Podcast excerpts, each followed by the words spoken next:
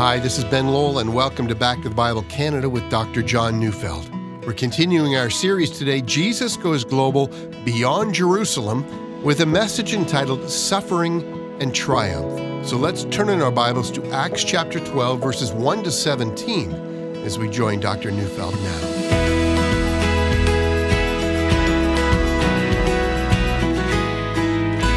Sudden surge forward of the Christian faith was a reminder that the early church, as we say it, had had a tiger by the tail.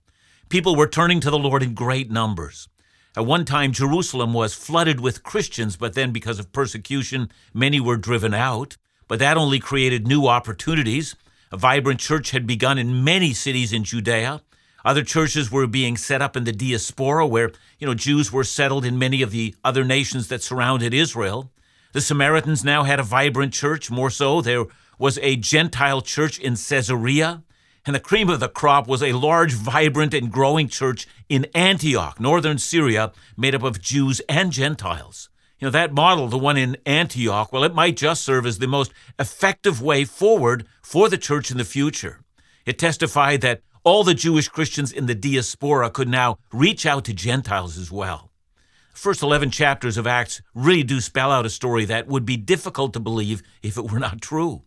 A growing, flourishing church reaching out, and all the while, they were doing this while they had no levers of political power, nor did they have well placed sympathizers in the corridors of power who might protect them and might provide them with some advantages.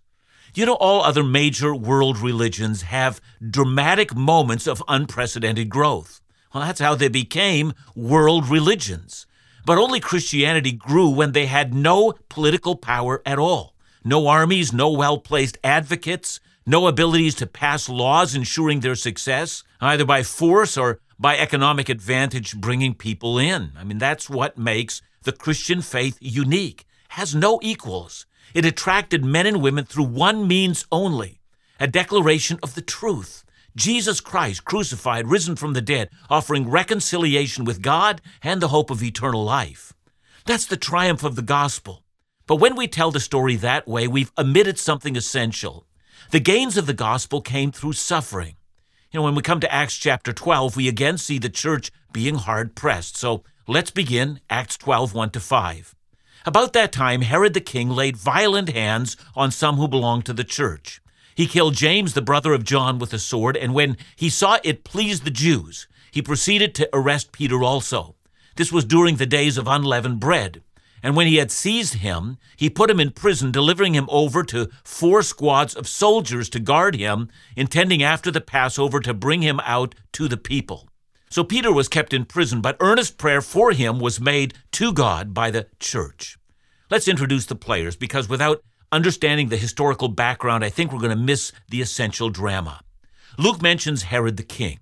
You know, often Bible readers are confused with all those references to Herod.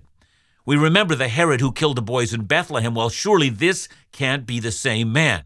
No, this is not the same man. This is the grandson of the Herod that many of us think about. That is Herod the Great. Herod had a great number of sons by different wives, and his favorite wife was a woman named Miriam, and she bore him a son, named him Aristobulus. He gave birth to a son, the one we meet here, and he's called Herod Agrippa. When Herod Agrippa was only three years old, his grandfather, that is Herod the Great, you know, because of his irrational suspicions in which he suspected everyone of trying to overthrow him, that is, when Herod Agrippa was three, his grandfather killed his father. And for all sorts of reasons, Herod Agrippa was raised in Rome and actually grew up with Claudius, who himself would become the emperor of Rome. And so Herod Agrippa, from childhood on, had very powerful connections. And it was later that the emperor Caligula actually bestowed the title king to Herod Agrippa, and he is the Herod that we read about in Acts 12. He's well connected to the Roman power structures, and on that basis has a great deal of power to do as he wills. Rome is backing him. Later, when Claudius became emperor, Herod's power only increased. But there's something else that we must not miss about this man. The Pharisees loved him. Herod Agrippa spent most of his time in Jerusalem and he carefully observed the laws of Moses. It was said he never allowed a single day to pass without observing its appointed sacrifice. And during the Feast of Tabernacles, the Jewish authorities allowed him to be the one who was given the honor of reading the law of God publicly for all Jerusalem to hear. Even though he had both Jewish and Gentile blood, his commitment to the law made him very popular in very powerful circles. So, from the Roman perspective, he had all the power he wanted. And from the religious leader's perspective, he's very popular. So, our text begins with the words, about that time. So, which time?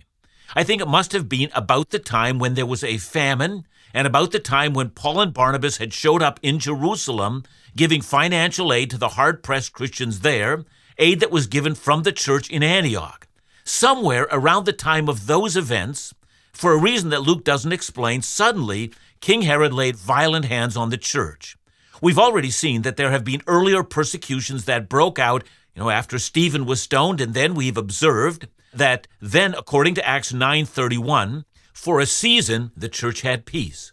Persecution has subsided. But now suddenly it flares up, and we're left to wonder what gave rise to it a second time. You know, some have suggested that the offering from Antioch and the growing awareness that the church was flourishing in faraway cities, and that it now contained a great many Gentiles, that all of that was deeply upsetting to the religious leaders in Jerusalem. And Herod, always willing to ingratiate himself with the religious leadership, swung into action. Luke says he laid violent hands on some in the church, and I have to assume these brothers and sisters were not just arrested, they were roughed up quite a bit. It was the kind of an arrest that was intended to intimidate everyone else.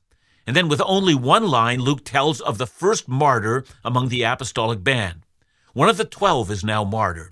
And for all of you who know your church history, this is but the beginning of the martyrdom of all the apostles, with the exception of John.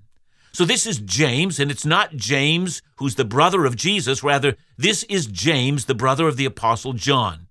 You might remember Matthew 4 21 to 22. And speaking of Jesus, Matthew says, And going on from there, he saw two brothers, James the son of Zebedee and John his brother, in the boat with Zebedee their father mending their nets, and he called them.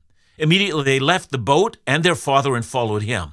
So that's how James' adventure with Jesus began. And according to Acts 12, verse 2, this is now how his adventure with Jesus ended. You might also remember that it was James and John who at one time came to Jesus and asked him, at the instigation of their mother, in the world to come. You know, they wanted to sit one on the right hand and the other on the left hand of Jesus. Those were the positions of honor. And you might also remember that Jesus asked them if they knew what they were asking. Jesus said, Are you able to drink the cup I drink? Yeah, they say, we are able to do that. And now here's James called upon to suffer at the hands of evil men, even as his Savior did. He did drink the cup.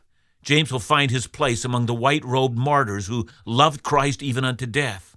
His life and his death still testify to us today that to know Christ and to hold fast to him is better than life itself. Should following Christ cost me all that I have, says James, I've lost nothing. For to have Christ is to have found a treasure of infinite value, as in the parable of the treasure that was found in the field, in which a man or a woman will sell all that he or she has and buys that field. Luke says James was killed with the sword, and so according to historical tradition, Herod just gave the order to his soldiers and they beheaded James. You know, to no surprise, Herod sees that this action pleases the Jews. And here again, when Luke says the Jews, he means the Pharisees and the Sadducees. They're delighted to see Herod going after the senior leadership in the church. Kill them, and then you destroy the entire movement. Cut off the head, and the rest of the body will die as well. At least that would have been their thinking. And with that, Herod goes into high gear. He goes after senior leadership. Peter is arrested. Luke simply adds, This happened during the season of unleavened bread. Now, you might remember that Jesus died during Passover. And if you know the First Testament well, the Feast of Unleavened Bread occurred right after Passover. It went on for seven days. Jerusalem would still be crowded with pilgrims, just like it had been when Jesus was put to death. So Luke then tells us that because of the crowds, Herod put a high level of security around Peter. Most likely, this guard was not the temple guard. Rather, this guard were the very well trained, well equipped Roman soldiers who knew how to handle any potential riot. There were too many people in Jerusalem. Extra care simply had to be taken. And Luke mentions four squads of soldiers, and that was a common Roman procedure in which each squad of soldiers would take their turn guarding a highly sensitive prisoner throughout the night. Each guard would have lasted three hours in length.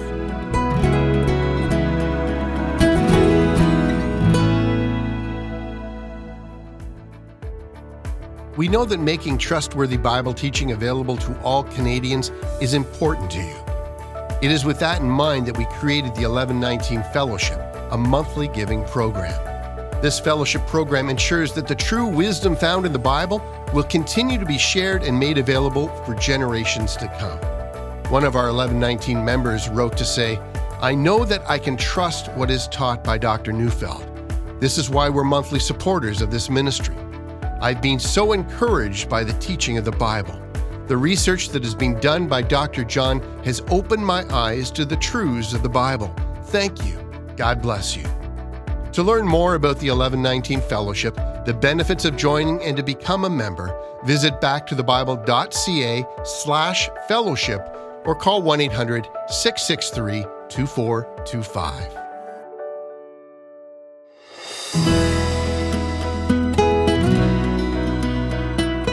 In response to the death of James, and now the arrest of Peter, which, you know, would have also ended in his death, the church resorts to the only response they actually had. There were no high ranking politicians that they could have lobbied, no Supreme Court where they might have made their case. As I stated at the beginning, the church had no armies, they had no one of high standing before whom they could have hoped for justice. And so the seemingly powerless church does the only thing they can do they appeal to God. Luke says, But earnest prayer for him was made to God by the church. And the word earnest can also be translated as fervent. They prayed with all their hearts and souls. They appealed to God. And Luke says this kind of a, a prayer was being made by the whole church. God's people were coming together and made an appeal. Luke doesn't tell us everything that was prayed, and one has to wonder whether the death of James happened so quickly that the same kinds of prayers were not able to be made then. But given the execution of James and now the arrest of Peter, the whole church is doing business with God. Again, we don't know what they prayed, but one wonders if they remembered some of the great deeds of the Lord from the First Testament. Perhaps they remembered 2 Kings chapter 6 when the king of Syria surrounded the city where the prophet Elisha was staying, and he'd come to seize the prophet. And then the Lord revealed the horses and chariots of the great angelic host and how the Lord struck the Syrian army with blindness. You know, perhaps they remembered Daniel in the lion's den. Perhaps they remembered the words of Jonathan, David's friend, when he said, The Lord is able to deliver, either by many men or by few. You know, on that occasion, Jonathan had remarked that the battle was the Lord's. You know, perhaps they remembered how God delivered King Jehoshaphat on the day of the Assyrian army surrounded Jerusalem. Or maybe they simply quoted from Psalm 115, verse 3 our God is in the heavens. He does all that He pleases. Perhaps they say, Lord, if you're pleased now, nothing can stop you from acting. At any rate, the church prayed fervently. So let's keep reading our text, Acts 12, 6 to 11. Now, when Herod was about to bring him out, on that very night, Peter was sleeping between two soldiers bound with two chains, and sentries before the door were guarding the prison. And behold, an angel of the Lord stood next to him, and a light shone in the cell. He struck Peter on the side and woke him, saying, Get up quickly. And the chains fell off his hands. And the angel said to him, Dress yourself and put on your sandals. And he did so. And he said to him, Wrap your cloak around you and follow me. And he went out and followed him. He did not know that what was being done by the angel was real, but thought he was seeing a vision. When they had passed the first and second guard, they came to the iron gate leading into the city. It opened for them of its own accord, and they went out and went along one street, and immediately the angel left him. When Peter came to himself, he said, Now I am sure that the Lord has sent his angel and rescued me from the hand of Herod and from all that the Jewish people were expecting. You know, Roman guards had a variety of means of securing prisoners. But in Peter's case, he is bound with chains and he's placed securely between two guards. He's bound to them. And so we have to picture that no one was taking any chances. Having the leader of the Christians in prison, readying him for what would surely be his execution, utmost security was required. There was a double chain, one chain to each soldier, and the other two keeping watch of the door. This would have been traded off every three hours. No one was taking their eyes off of him. And Peter is fast asleep. It's not the picture of a terrified man. He, he rests in his God. And then in a deep sleep, the angel of the Lord enters, one of God's fighting men, a soldier in God's army. Light shines in the cell, but Peter is so deeply asleep he doesn't notice. And the angel moves over and doesn't nudge him. You know, our passage says he struck him on the side. Good sharp blow. Wake up. And even after that blow, Peter's not sure if he's simply seeing a vision. There are a number of reasons for that. Clearly, the guards are now asleep, something that would not have been expected. But with the chains having fallen off, Peter is told to dress himself, and clearly he doesn't have to do that in the dark. The prison cell is filled with light. It is most likely that Peter was held in the Antonia fortress. One exit led to the temple and the other into the city, and so the gate to the city simply opens on its own. Peter is taken out into the streets of Jerusalem. The minute he's on the street, the angel left him.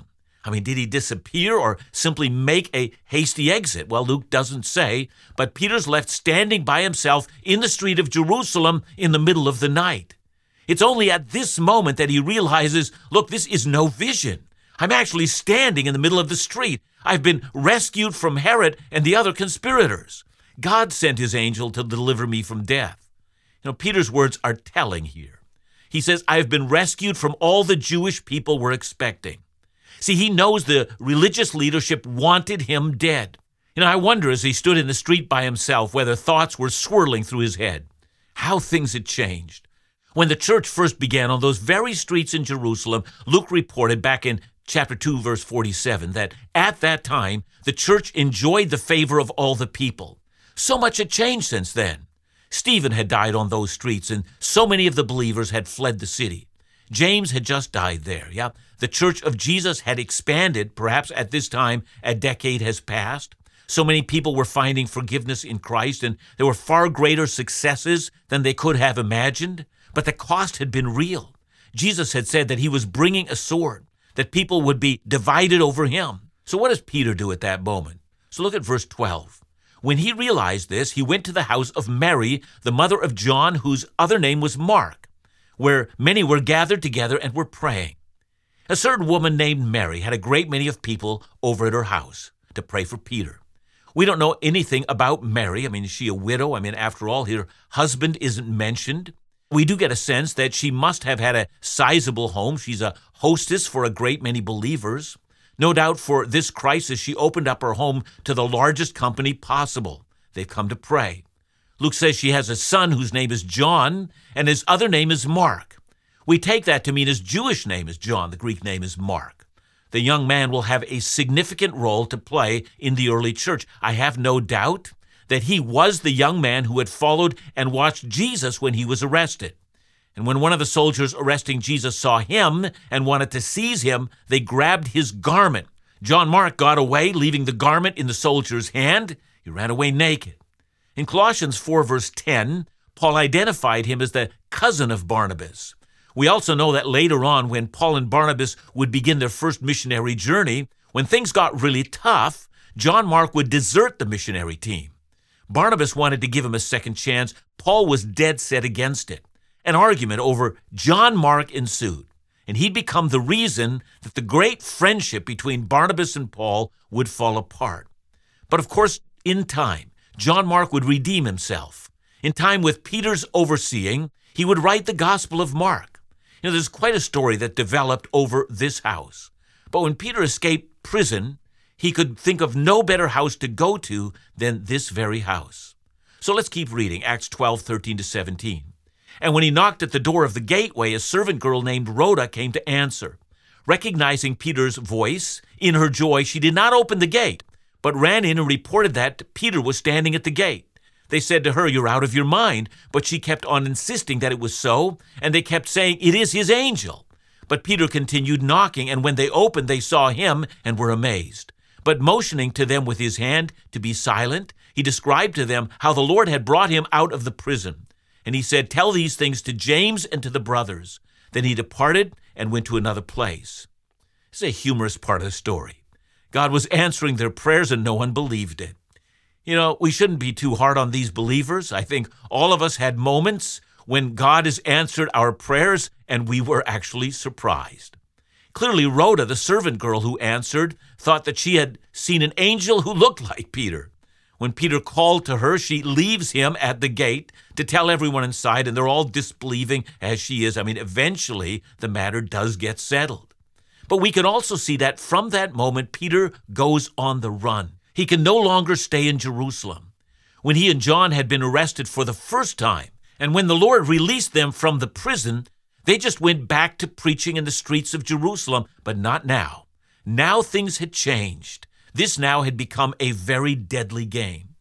You know, the rest of the book of Acts will continue to tell the amazing story of the unstoppable nature of the growth of the church and of the glad proclamation of the gospel. But it also tells the story that the cost of declaring Jesus came with sacrifice, with blood, with martyrs, with courage, and with great effort. But that's not why the message of Jesus was succeeding in reaching the world. It was succeeding because of what Paul would say later in Romans chapter 8. If God is for us, who can be against us? See, the book of Acts and the story of the growth of the church is a sure reminder that God is for the church of Jesus Christ, and that's a wonderful thing to remember. The gospel will not be stopped. God is for his people. This is the God who is for the gospel.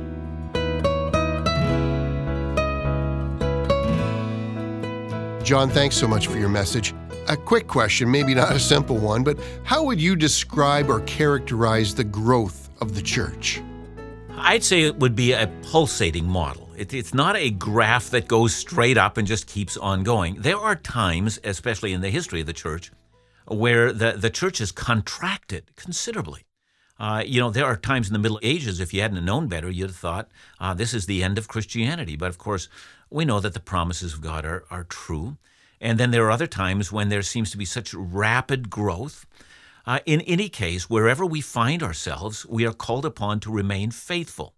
At times, faithfulness will be a part of a great harvest, and other times, faithfulness will mean that we're simply holding on. But in either case, uh, we do so knowing that God is in control. So, you know, I, I would say that's my understanding of the growth of the church. Thanks again, John. And remember to join us again tomorrow as we continue our series Beyond Jerusalem, right here on Back to the Bible Canada Bible teaching you can trust.